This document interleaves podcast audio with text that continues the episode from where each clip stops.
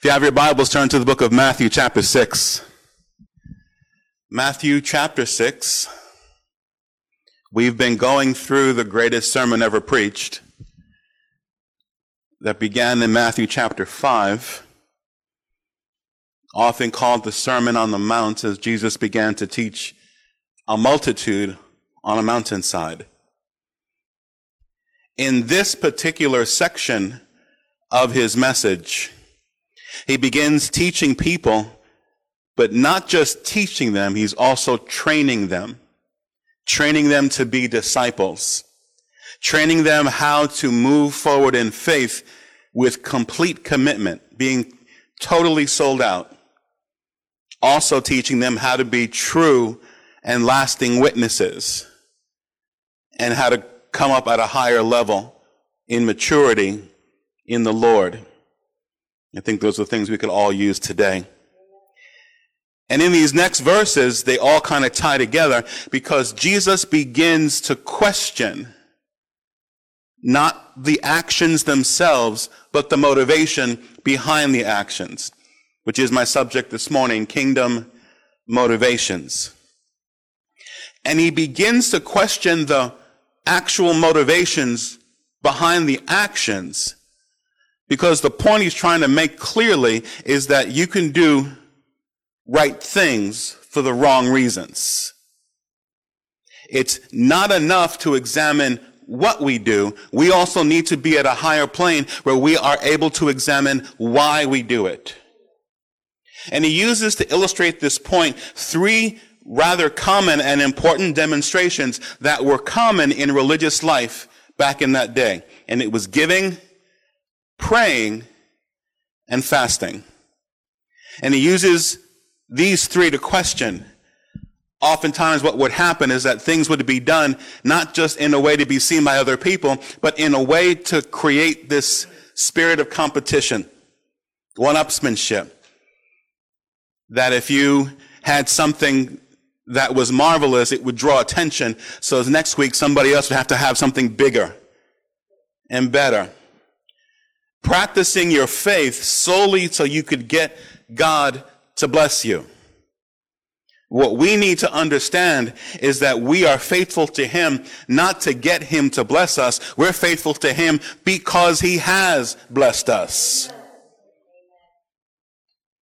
We don't want to ever be in a place where we're using the good things that we do or the right things that we do as some type of bargaining chips to come up into God's throne room and say, you owe me to get him to do what we want to do. Our desire is to honor him. Our desire is to bring him glory. Our desire is also to bring other people close to him that they might have an individual relationship with the creator of the universe. So we talk about motivation. Matthew chapter 6, begin reading in verse number 1. Take heed that you do not do your charitable deeds before men to be seen by them.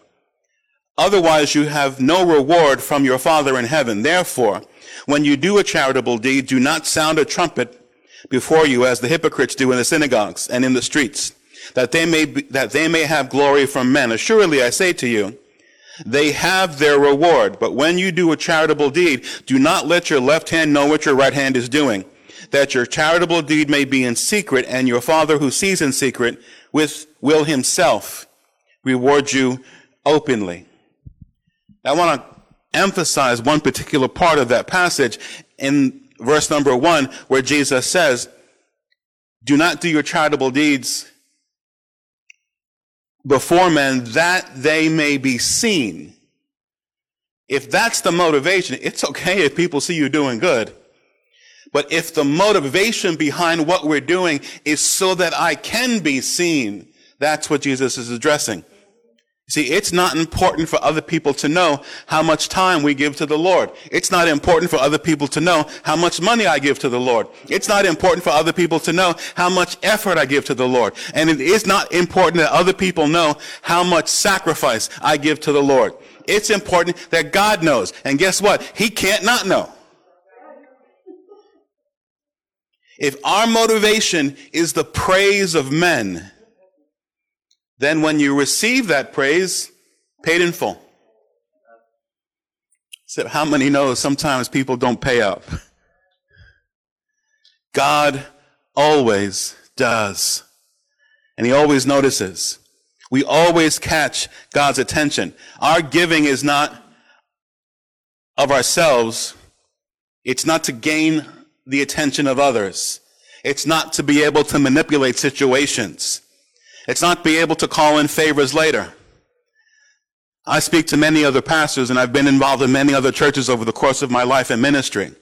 And I've seen situations where a couple or a family will be faithful to a church for years. And they'll be faithful in many different ways in different work they do in the church, in giving to the church, in supporting the church in every way they possibly can. But you only see mom and dad.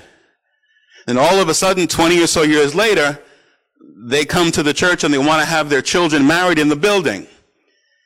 And there's an issue because the children really aren't following the Lord. It becomes more of just a kind of a decoration than anything else. And the attitude can be, but I've been coming to the church for so long. I've been giving so much. And I've been grateful that I've served under pastors who've said, if you've come to this church for all that time to manipulate me, you've come to the wrong church. So since that was the teaching I've received over the course of my ministry, let me make this clear. If you've come here to manipulate me, you've come to the wrong church. We do these things because Jesus has been so good to us. We do these things because we love him so dearly. It's an expression and an outgrowth of the relationship we have with him, not to be able to call in a favor later.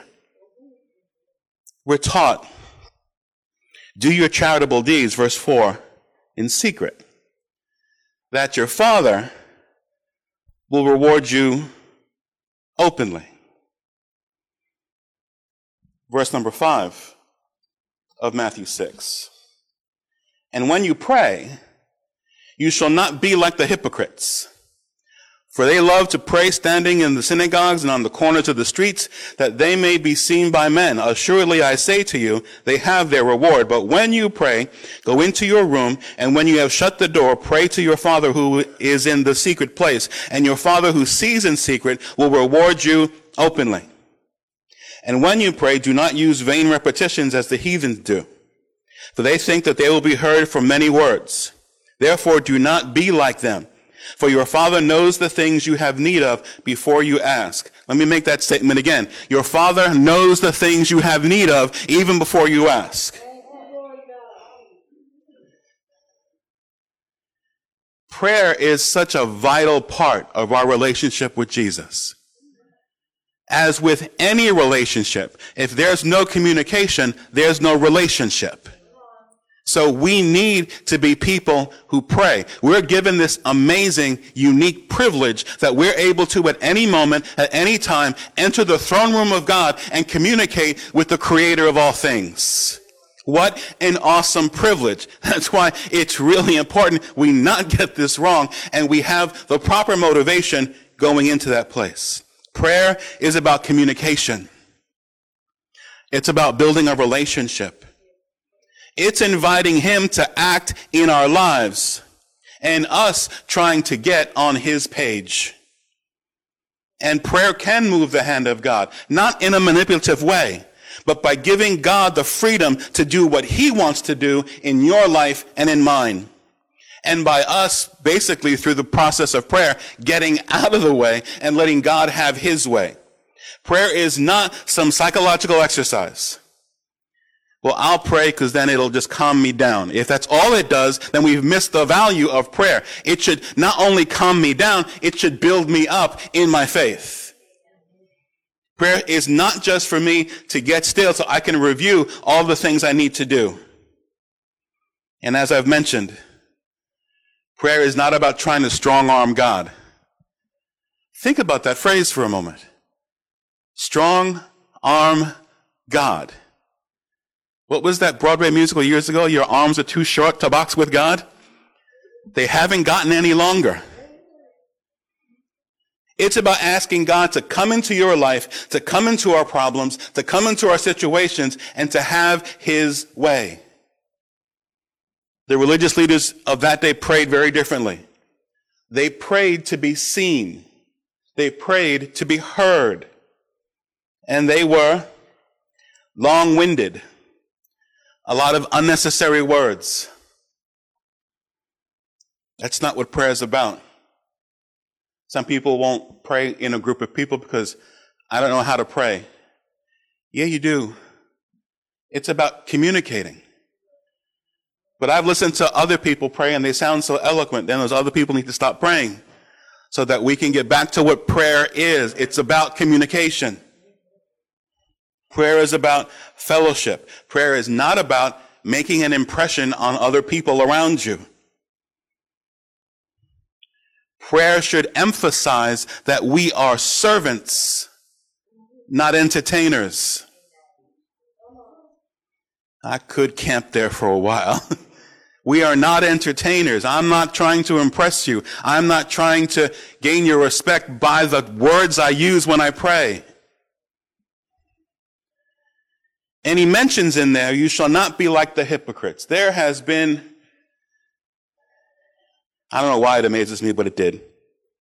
So much commentary in the public square this week regarding the issue of prayer, and it has centered around praying for our chief executive, praying for the president of the United States. People have their opinions. And you know what? You're entitled to your opinion. God's not going to say you can't have an opinion. God's not going to say you can't have a point of view. But when it comes to prayer, from what I understand, we're Christians, which means we're soldiers, which means we do what our commander tells us to do. And our commander tells us to pray for our leaders.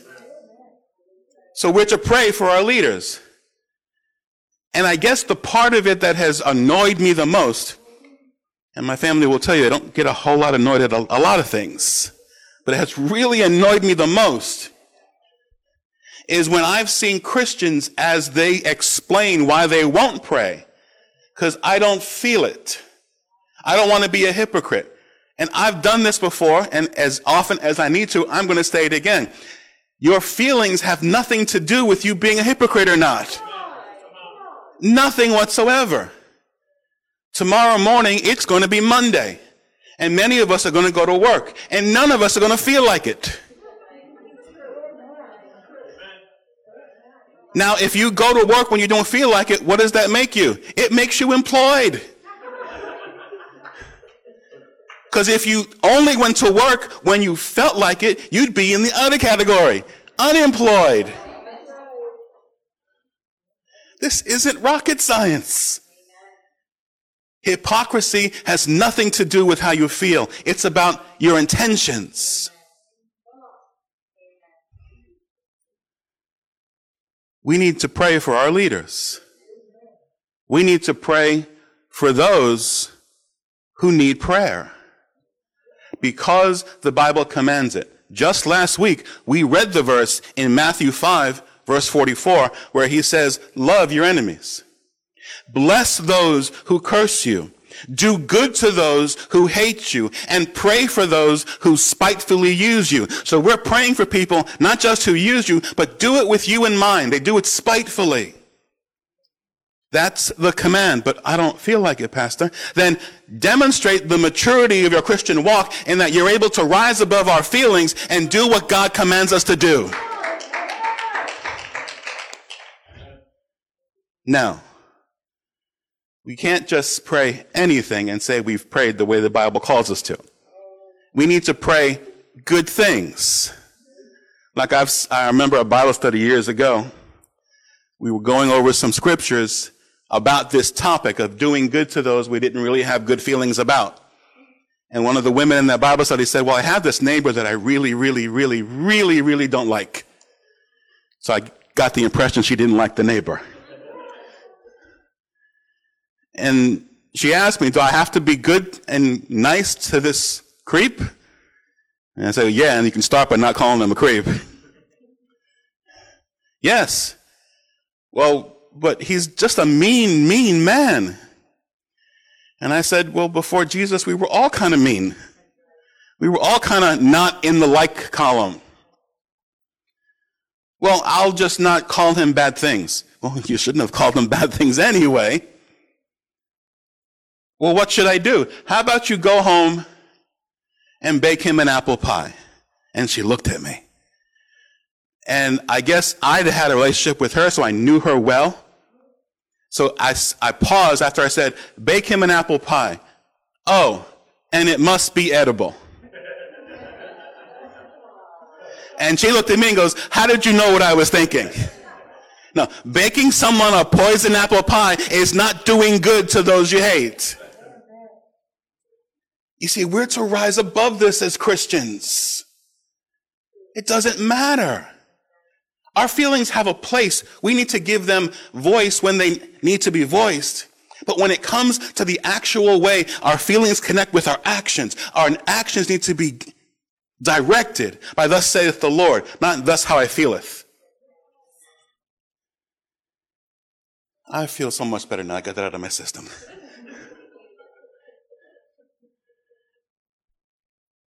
Prayer is a privilege. And the Bible is clear. We pray for our leaders. No matter what we think of them, no matter what we know about them, no matter what we like or don't like, we pray for our leaders. And I'll say it again.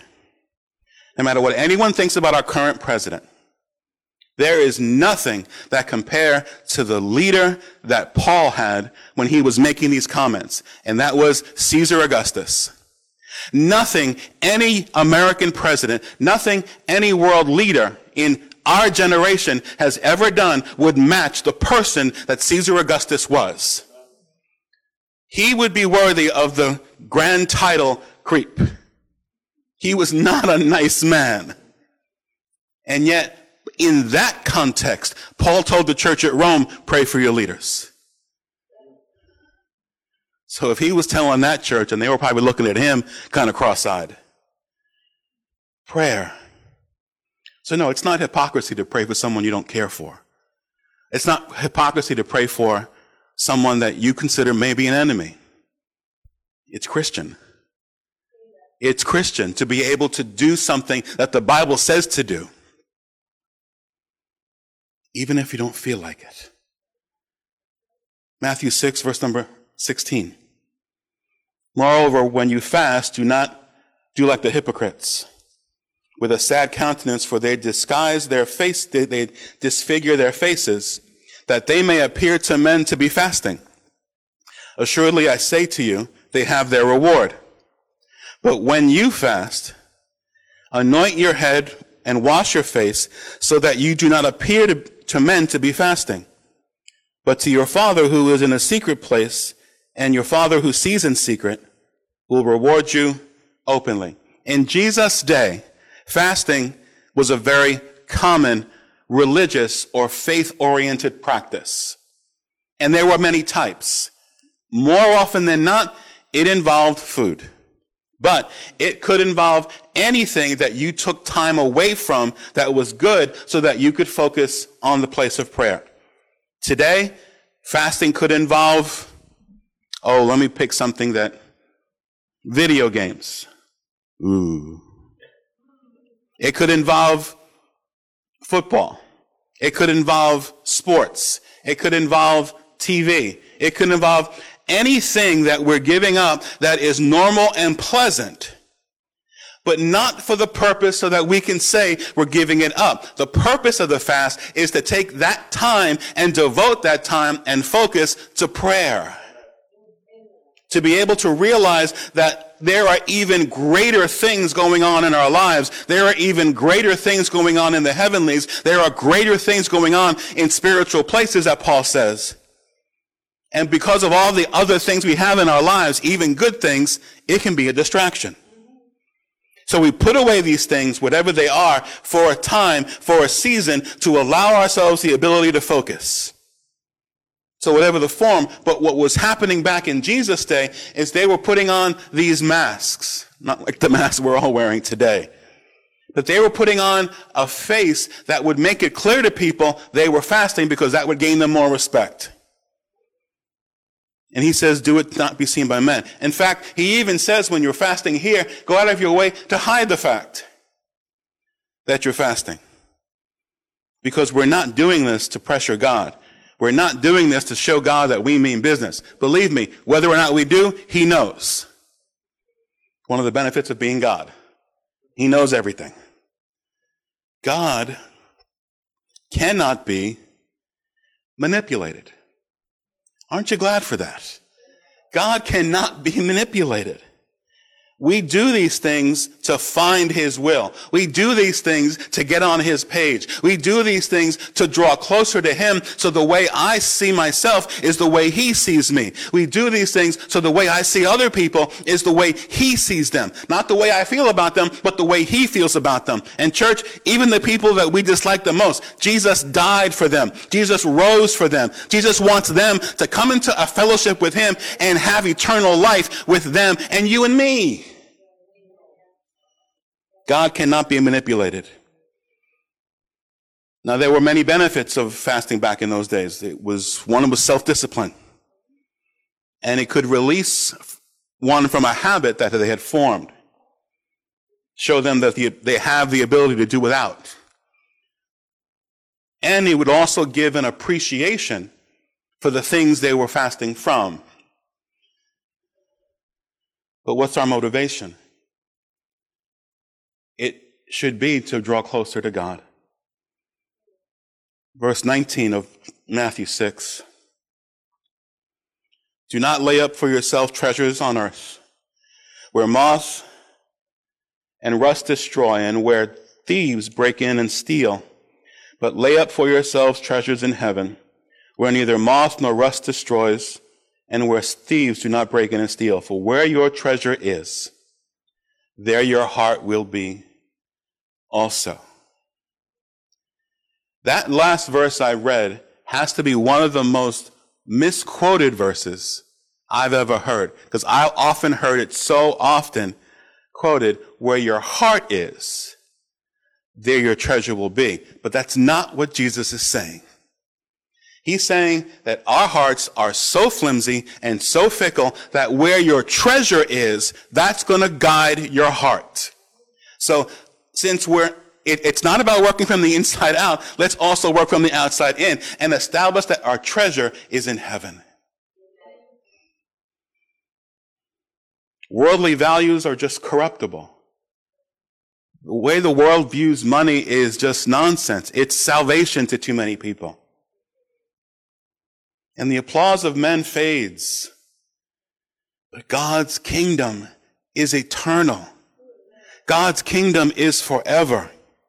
So why do we give? Why do we pray? Why do we fast? Why do we come to church? Why do we help other people? Why do we bake apple pies for our neighbors? Or in our context, why do you bake that tray of lasagna for your neighbor?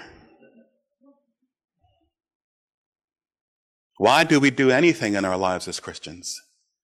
It needs to be from a heart that wants to please Him, from a heart that wants to draw closer to Him, from a heart that wants to be pleasing in His sight, to honor Him, and to give Him praise. We're going to celebrate Holy Communion today. And one of the things that the whole extended scene of Jesus' last days before the crucifixion shows us that it's okay to have feelings. Because in the garden, Jesus expressed his feelings. He said, Daddy, I don't want to do this.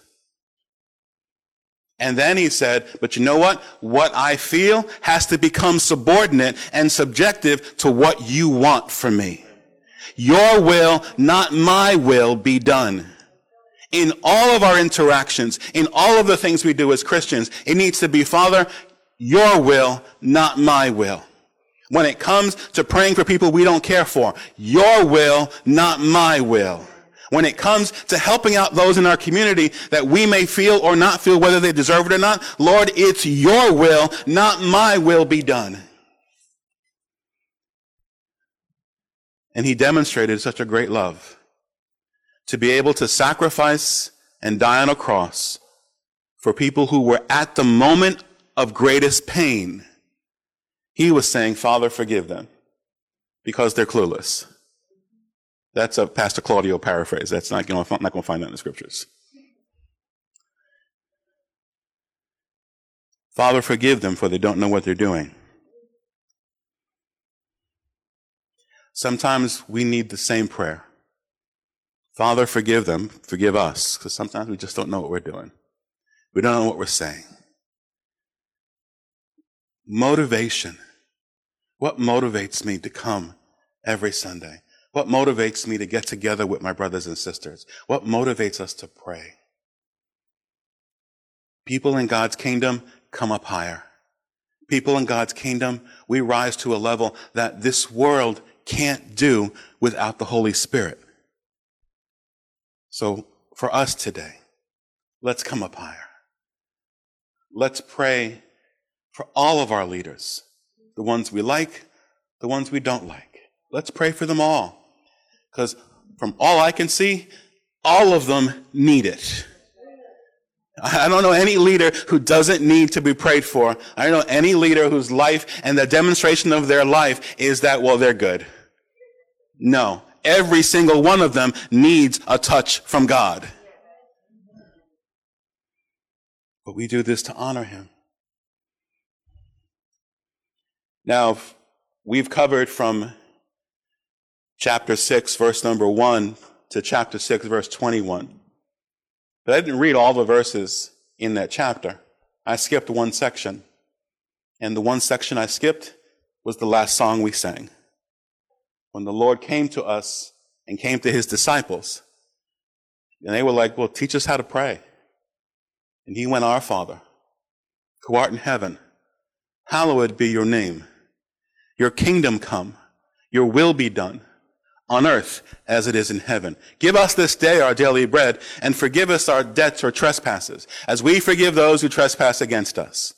And lead us not into temptation, but deliver us from evil. For thine is the kingdom and the power and the glory forever and ever. And the church says, Amen.